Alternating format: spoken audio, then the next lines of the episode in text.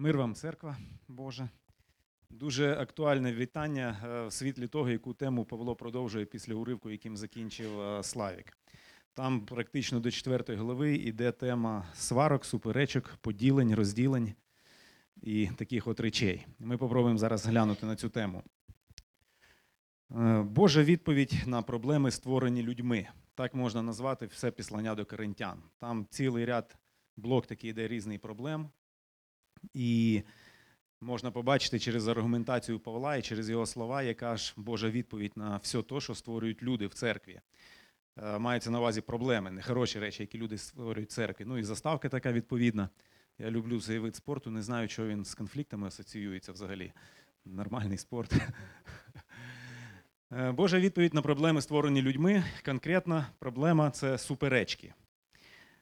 Спробуємо побачити з різних боків, як Павло описує цю проблему, її підґрунтя, а через його аргументи побачити, як Бог відповідає на цю проблему. І в кінці, такий як підсумок, концентрат Божої відповіді, це там буквально пару віршиків, які Павло записав їм по поводу всього цього блоку проблеми суперечок. Отже, перша проблема – суперечки.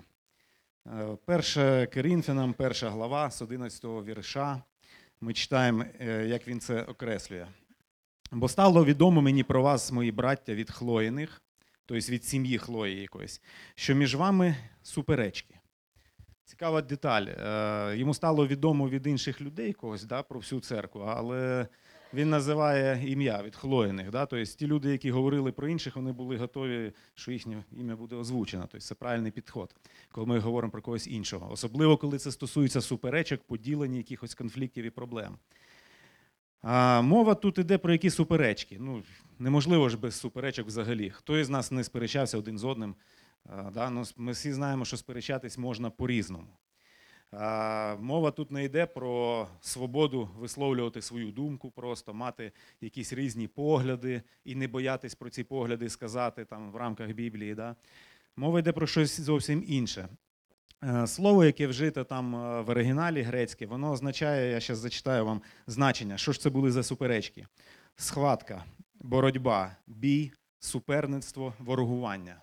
Тобто така суперечка конкретна. Да? Тобто суперництво, ворогування, боротьба, схватка, бій, конкуренція. І це у святих, вибраних, покликаних Божих, да, в Коринті. Плотська гординя намагалася, завжди намагається ствердити власну значущість, власну вагомість, власний якийсь статус. Да? І отут от воно це призвело до поділень. З'явилися певні фракції, клани, партії, групи якісь в церкві, які між собою конкурували. Церкву роздирало буквально суперництво, конкуренція. І цікаво, це не є чимось унікальним для Коринту, для коринської церкви. Взагалі не є унікальним. Це те, що зазвичай починається із маленьких речей, із пару слів, із пару якихось поглядів, можливо, навіть. Да? Тобто починається із такого чогось, здавалось би, незначущого.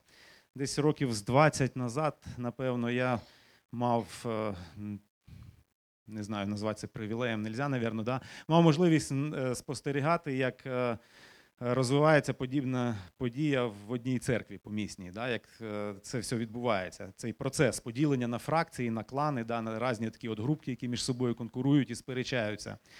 І там не було точної копії Коринту, але дещо було і спільним. І от я згадував, коли готувався до проповіді, згадував ці всі моменти, з пам'яті брав, і таких декілька рис можна підкреслити.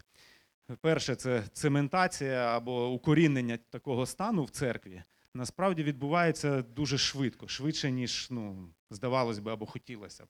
Достатньо, щоб просто підлітки, молодь, підлітки встигли подрости в такій ситуації, і все. Тобто пішла зміна покоління, і це дуже сильно вкорінюється, і стверджується, і залишається в церкві, як уже дуже серйозна така укорінена проблема. Тому що переймається модель поведінки, засвоюється така сама, переймається відношення друг до друга таке саме. Діти певних служителів, можна спостерігати, як вони переймають негативне ставлення до конкретних якихось груп в церкві або сімей, яке було у їхніх батьків. Дехто взагалі уходить із церкви, хтось в світ, хтось в іншу церкву, де такого немає. Да? Хтось залишається. І ще цікавий момент, що я ні разу не бачив, щоб якась людина робила це свідомо з метою, що от я хочу зруйнувати церкву. Я хочу зараз їх розділити, розвалити, зараз я тут устрою.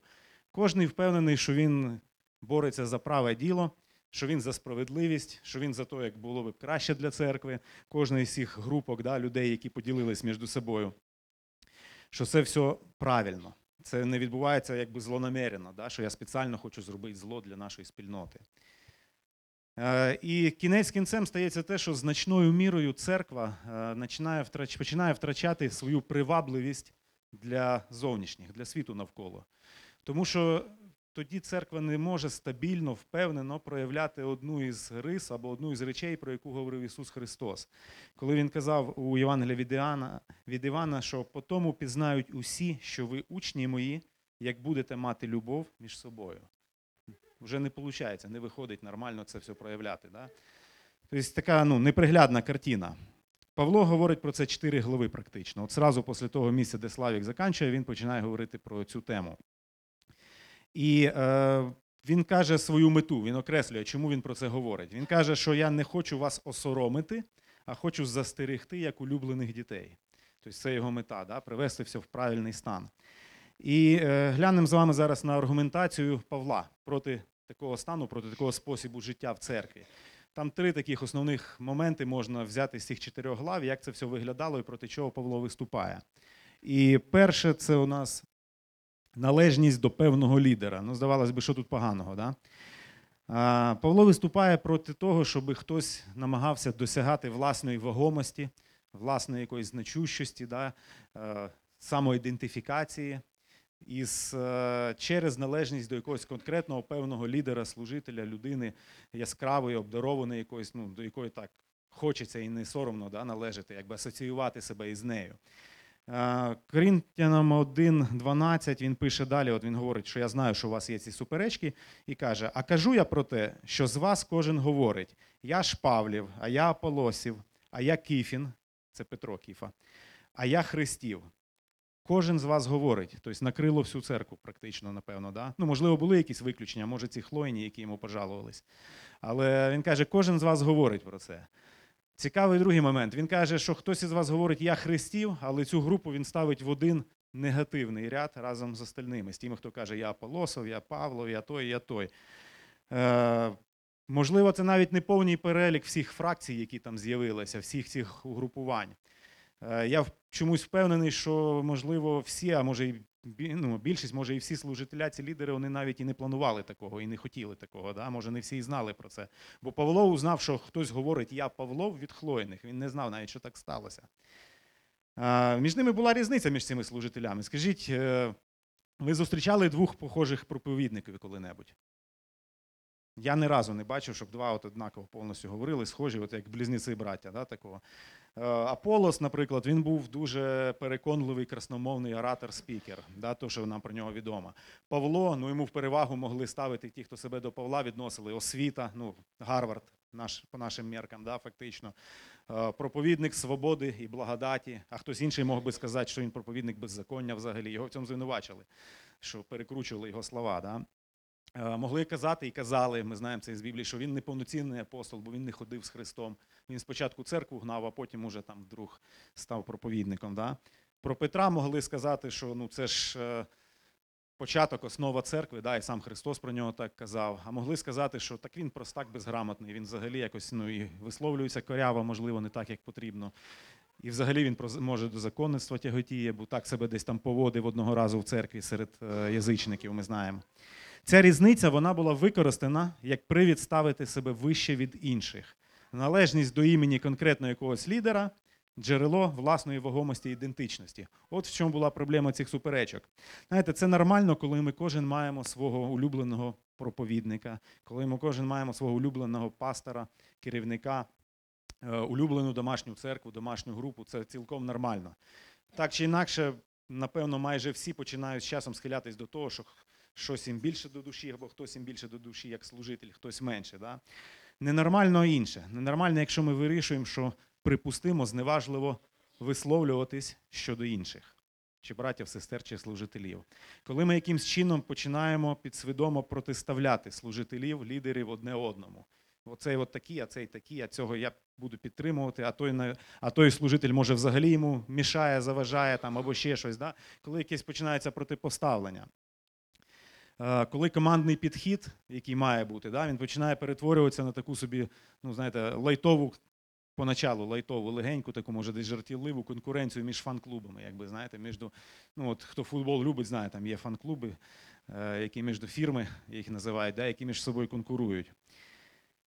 Коли належність до якоїсь конкретної групи внутрішньоцерковної у нас стає або сприймається, або починає подаватися як якась перевага над іншими, да, то от мені краще, або я от круче, або я от, ну, не знаю, як це ще можна сформулювати, да? Різні можуть бути моменти. Що Павло говорить проти цього? Належність до певного лідера і от така от асоціювання з цим лідером як якусь перевагу для себе. Павло каже так, 13-й віршик. «Чи ж Христос поділився? Чи ж Павло був розп'ятий за вас? Чи в Павлове ім'я ви хрестились?» Каже, хіба Христос поділився? Причина, можливість бути християнином і взагалі існувати як християнин – це одна, це, вірніше, один. Це Ісус Христос. Він є той, хто дає можливість нам бути християнами, дітьми Божими. Він є причина для того, щоб бути християнами, дітьми Божими. Всі джерела, все в ньому. Все в ньому, що може бути в нашому християнстві, воно знаходиться в Ісусі Христі. Якщо Христос не поділився, то як поділяти наше християнство внутрі церкви, всередині спільноти? Далі він каже, хіба Павло, хіба це якийсь інший, там Аполос, ще хтось за вас розпинався, ви хрестились в ім'я Христа чи Павла. Далі він навіть каже, що хорошо, що я дуже мало з вас хрестив, що нікому хоч повода не дав казати, що я в ім'я Павла хрестився. Він каже, бо хто ж, в 3 главі він каже, бо хто ж Аполос, або хто то Павло, вони тільки служителі, що ви ввірували через них, і то, скільки кому дав Господь. Я посадив, Аполос поливав, Бог же зростив. Тому ані той, хто садить, ані той, хто поливає, є щось, але Бог, що родить. Аполос і Павло – співробітники один одному, а не глави якихось конкуруючих шкіл чи угрупувань.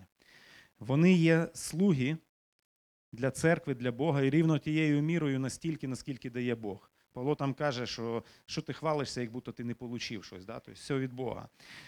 І він каже далі, що каже, я заклав фундамент Коринської церкви, але лише по даній благодаті, даній йому благодаті, в 3 главі він про це говорить. Тобто лише в ту міру, яку Бог дав.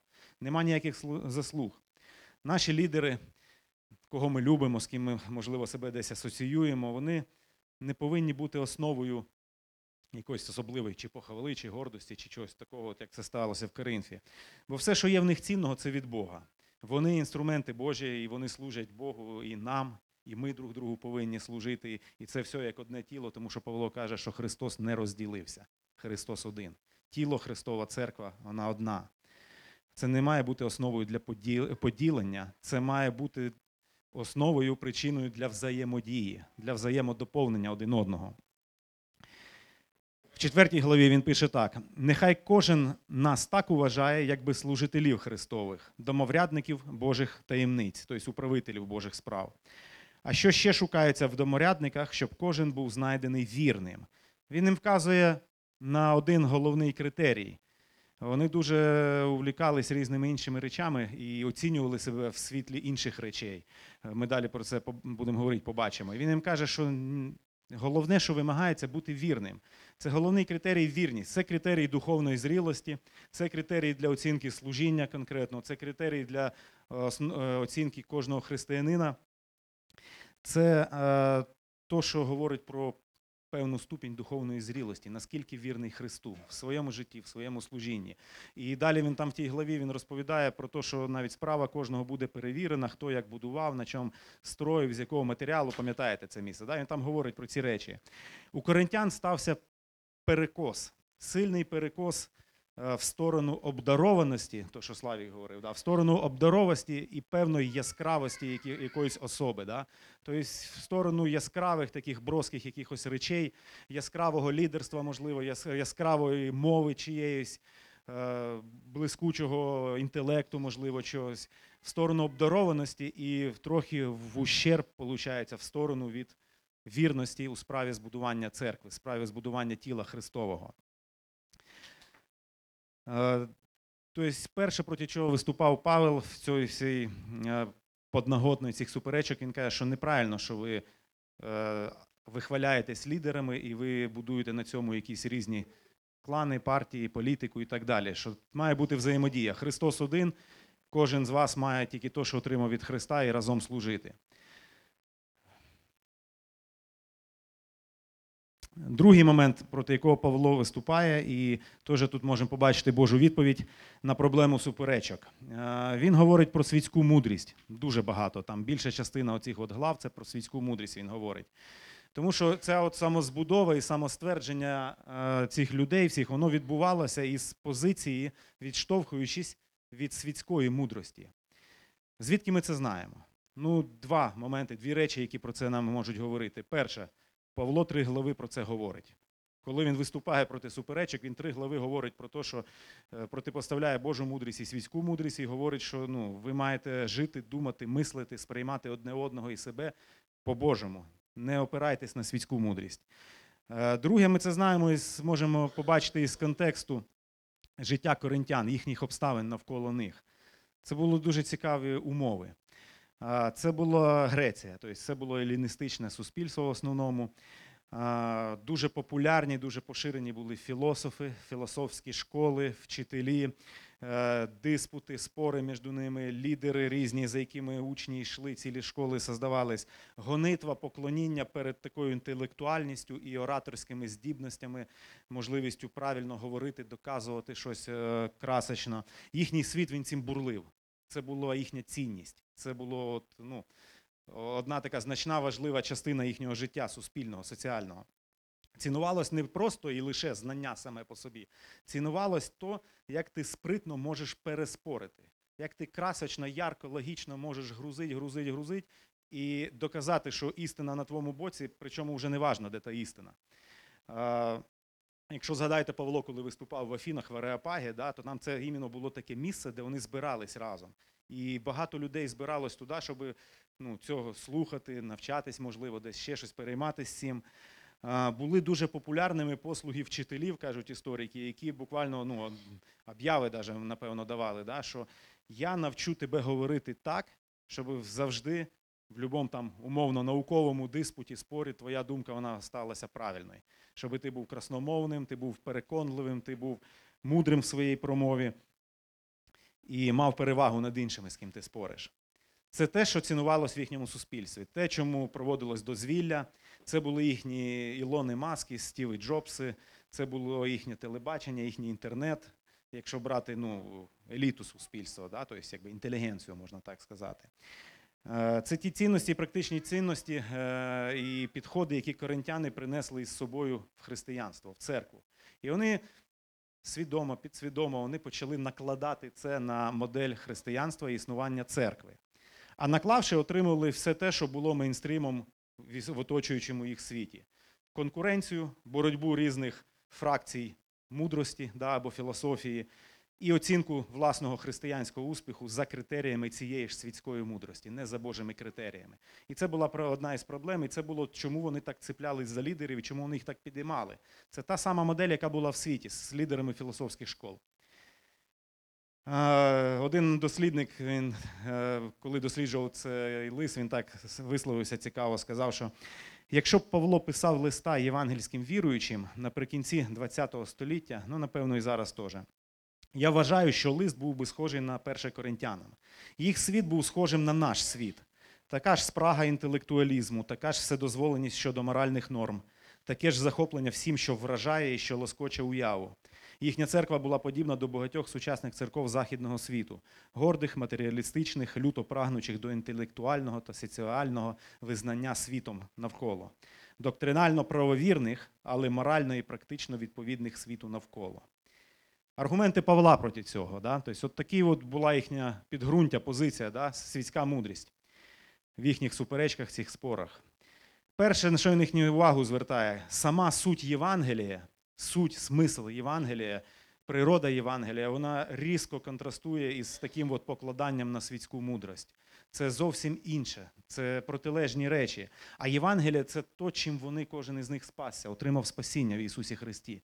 Євангелія – це та звістка, якою ми спасаємося, коли ми приймаємо її вірою. І оця от Євангелія, ця основа, вона зовсім інша, вона протилежна до світської мудрості. І він багато про це говорить, каже: «Бо Христос не послав мене, щоб хрестити, а звіщати Євангелію. І то не в мудрості слова, тобто не заумними якимись там красочними словами, він би міг, він освічений був. Щоб безсилим не став хрест Христа», в синодальному перекладі, щоб не упразнять. Ну, не робить хрест саме чимось неважливим. От все увага на мене, я тут вам зараз видаю, да, якби в премудрості слова і так далі, і там і хвилювання, і захоплення, і підняв вас, і опустив вас, і погайдав в різні сторони. Він каже: я сам собі рішив, що я не буду говорити в премудрості слова, буду говорити просто. Бо ж слово про Христа тим, що гинуть, то глупота, тобто для них це глупость. А для нас, що спасаємось, сила Божа. Написано: я погублю мудрість премудрих, а розум розумних відкину. Це він цитує з Старого Заповіта, де люди власною мудрістю думали отримати спасіння від завойовника, який на них йшов, і не звернулись до Бога. І Бог їм каже, що я мудрість премудрих відкину, і розум розумних відкину. Що це, ну, щось протилежне, світська мудрість Божа. Далі каже: де мудрий, де книжник, де дослідувач віку цього? Хіба Бог мудрість світу цього не змінив на глупоту? Через те, що світ мудрістю не зрозумів Бога в мудрості Божій, то Богові вгодно було спасти віруючих через дурість, глупість проповіді. Бо юдеї жадають ознак або знамен, і греки пошукують мудрості. Про що він тут говорить? Яка дурість проповіді, які ці речі? Справа в тому, що дві основні категорії суспільства – еліни, греки, які ставили мудрість, філософію превише всього. Вони шукали мудрості і логічності. Для них Бог, якому не байдуже людина, Бог, який сам сплачує ціну за чиїсь гріхи, Бог, який стає людиною і бере на себе плоть, це для них нонсенс, це абсурд, це вже не Бог, це щось вигадка якась. Їхні боги, вони були не такі зовсім. Для юдеїв сказано, що це було як, вони шукали знамен, і для них це було як, ну, спокуса і проблема. Вони, по-перше, бажали свою віру ґрунтувати на знаменах, чудесах часто, а по-друге, якщо все-таки Христос – це Месія, то що ми з ним зробили тоді? Ми його розп'яли. Людина неспроможна пізнати Бога до кінця лише власною мудрістю. Власним розумом, своїм раціональним підходом, логікою ми не можемо до кінця пізнати, пояснити Бога ніколи. В принципі, до кінця його пізнати тут неможливо. Завжди залишається та сфера, та частина цих знань про Бога, яка потребує віри. Просто прийняти вірою. Завжди є та частина в Євангелії, яка логічно не може бути сприйнята повністю як якийсь логічний, раціональний науковий аргумент, і нам просто потрібно вирішити, чи я приймаю це вірою, чи не приймаю. Роблю я крок віри до Бога, чи не роблю я цей крок віри до Бога. І якщо я роблю цей крок віри, то результат цього крока, я його залишаю на Бога, не на свої якісь обрахунки, розрахунки, на свою премудрість, свої розчоти ці всі. Буває так, що християни іноді попадають, я сам так іноді попадаю в таку впастку, от яку попали десь коринтяни. Їм дуже, напевно, хотілося виглядати адекватно в очах світу навколо, особливо в очах тих поважних людей, які знали толк в премудрості, в цих всіх речах, які цінувались в тому суспільстві. І дуже часто хочеться, коли спілкуєшся з людиною, настільки логічно, науково, в лапках, обґрунтувати правильність, досконалість християнства лише на таких аргументах логічних, що не помічаєш, як ти перейшов уже рису, де вже давно треба було сказати «стоп», а отут от дійсно я нічого пояснити не можу, тут тільки віра. Я це вірю, я це пізнав із Господом, тобі я можу запропонувати тільки так же само, попробувати, повірити, прийняти і спробувати, наскільки благий є Господь. Цього я вже не можу пояснити, доказати, пояснити. Або приймаєш віру, або не приймаєш. Приклад самого Павла і обставини їхнього увірування. Павло ще як аргумент проти покладання на світську мудрість їм говорить про те, що згадайте, як ви увірували. Це було декілька років назад, я був у вас, я вам проповідував, як це все відбувалося. Каже, я прийшов до вас, браття, не прийшов вам звіщати про Боже свідоцтво з добірною мовою або мудрістю. Похоже, щось, що перед цим говорив. Да? Бо я надумав нічого між вами не знати, крім Христа і того розп'ятого. Суть його проповіді була одна. Христос розп'ятий за наші гріхи. Я, каже, поклав собі, що я нічого більше не знаю, не буду іншого щось говорити. Бо в Афінах, наприклад, коли він можливо, трошки іншу тактику використовував. Він цитував їхніх поетів, наприклад, грекам, елінам, да, для того, щоб вони почали його хоча б слухати. Тут у Коринфі він вирішив, що я знаю лише Христа розп'ятого, лише про нього говорю вам. Все. Я був у вас в немочі, в страху і в великому тремтінні. Були певні проблеми, переживання. Да? І він не виглядав якимсь сильним лідером, напевно. Да? Слово моє і моя проповідь не в словах переконливих людської мудрості, але в доказі духа та сили. Щоб була віра ваша не в мудрості людській, але в силі Божій. Можна вразити уяву людини, можна вражати. Але це не означає, що якщо ми вражаємо людину, що ми на неї впливаємо. Знаєте, на Закарпатті в селах тут кажуть так, що всяке чудо ся 3 дні тримле. Да, це по поводу вражання такого. От. Ну, не знаю, чи всі розуміють. Можна вражати, але не обов'язково, що можна впливати стабільно і довготривало і так далі. Тому що це справа Божа і це справа Божого Слова і Ісуса Христа, розп'ятого і воскресшого. Далі ще один аргумент, який він говорить проти їхньої такої бази на цій мудрості, да, на якої вони будували свої суперечки, і склоки, і свою значимість, свою вагомість, намагались на ній побудувати. Він каже, що дивіться оцінку, яку Бог дає, і Божа мудрість дає мудрості цього світу. Цьогосвітня, бо мудрість у Бога глупота, бо написано, він ловить премудрих у хитрощах їхніх. І знову, знає Господь думки мудрих, що марнотні вони. Бо Боже і немудре розумніше воно від людей, а Боже немічне сильніше воно від людей. Він ніби так, ну, як такий прийом використовує, що навіть от то, що у Бога немудре і слабе, то, що стається вам і світу навколо чимось таким непонятним і слабеньким, навіть якщо б в Бога було щось немудре і щось слабе в самому Бозі в ньому, воно сильніше від усього, що є саме сильне в світі, і мудріше від усього, що є саме мудре в світі. Отже, покладання, така самоідентифікація в лідерах. Перша проблема, яка вела до суперечок. Друга проблема – покладання і оцінка всього і себе, відштовхуючись від світської мудрості. І третя проблема, третя сторона цих їхніх суперечок і поділень, про яку Павло говорить остання, це вони мали невірну самооцінку. У них була хибна самооцінка, яка виливалась і в пошук похвали визнання, в тому числі. Вони думали про те, що обробивши Євангеліє християнство відповідно до принципів світської мудрості, не будуть так виглядати маргінально, да? Будуть виглядати більш адекватно в очах інтелектуальних греків навколо. Результатом такої обробки стало змагання, конкуренція різних шкіл мудрості всередині церкви. Успіх у змаганні оцінювався теж не зовсім небожими критеріями. Належність до фракції вагомішого лідера або вчителя ніби давала змогу похвалитись, самому бути більш значущим і вагомим всередині церкви. А Павло їм показує справжню картину. От ви думаєте, що ви круті, да? Ви круто виглядаєте, реально. От такий лідер у тебе крутий, от ти так на мудрості це все збудував. І плюс ще й там дари додаються, які у вас яскраві дари, у всіх є такі надприродні, всякі, да? Вражаючі дари, обдарованість від Духа Святого. Він каже, насправді, як ви виглядаєте? За стандартами світу. Як виглядає оцей от мудрий в своїх очах християнин, який думає, що він мудрий і нашим, і вашим? Дивіться, бо, браття, на ваших покликаних, тобто на християн, що небагато хто мудрі за тілом, небагато хто сильні і небагато хто шляхетні. Каже, гляньте на церкву, насправді серед вас дуже мало дійсно мудрих інтелектуалів, дуже мало серед вас дійсно сильних, дійсно багатих і шляхетних, тобто аристократичного походження. Їх небагато серед вас. Далі за критеріями Божими каже, як ви виглядаєте в цій ситуації по-божому. Він каже, і я, браття, не міг говорити до вас як до духовних, але як до тілесних, як до немовлят у Христі. Я вас годував молоком, а не твердою їжею, бо ви не могли її їсти, так і тепер ще не можете. Бо ви ще тілесні. Бо коли заздрість та суперечки між вами, то чи ж ви не тілесні і хіба не по-людському робите? Каже, Божа оцінка насправді вашій мудрості і вашим цим всім перегонам таким, да, хто вперед, хто назад. Це ви плотські християни, ви тілесні християни. От справжнє ваше положення перед Богом. Ви святі, ви освячені, на вас благодать Божа, про яку говорив Славік, але ви тілесні, ви водитесь плоттю, плоть перемагає. Плоть перемагає в вашому зараз стані, в ваших відносинах один з одним і з Богом. Пошуки похвали від людей – одна із причин для того, щоб пробувати отак от вискочити, да, самозвеличитись. Тому що важлива думка інших. Павло каже, мені взагалі не важливо, як ви судите про мене. Взагалі не важливо. Головне, як буде судити Господь. Він каже, що справа кожного буде перевірена. Хто як будував і чи дійсно будував церкву. Каже, не хвалися Аполосом, ще кимсь іншим. Ну, насправді ж ти сам то не такий, як Аполос, або як Павло, або ще хтось, ким ти хвалишся.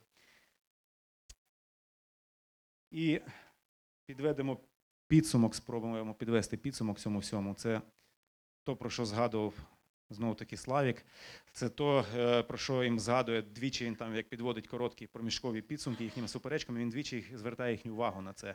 На значущість, на самоідентичність, на пошук власного смисла для існування в Ісусі Христі, на пошук власної мудрості, сили до життя.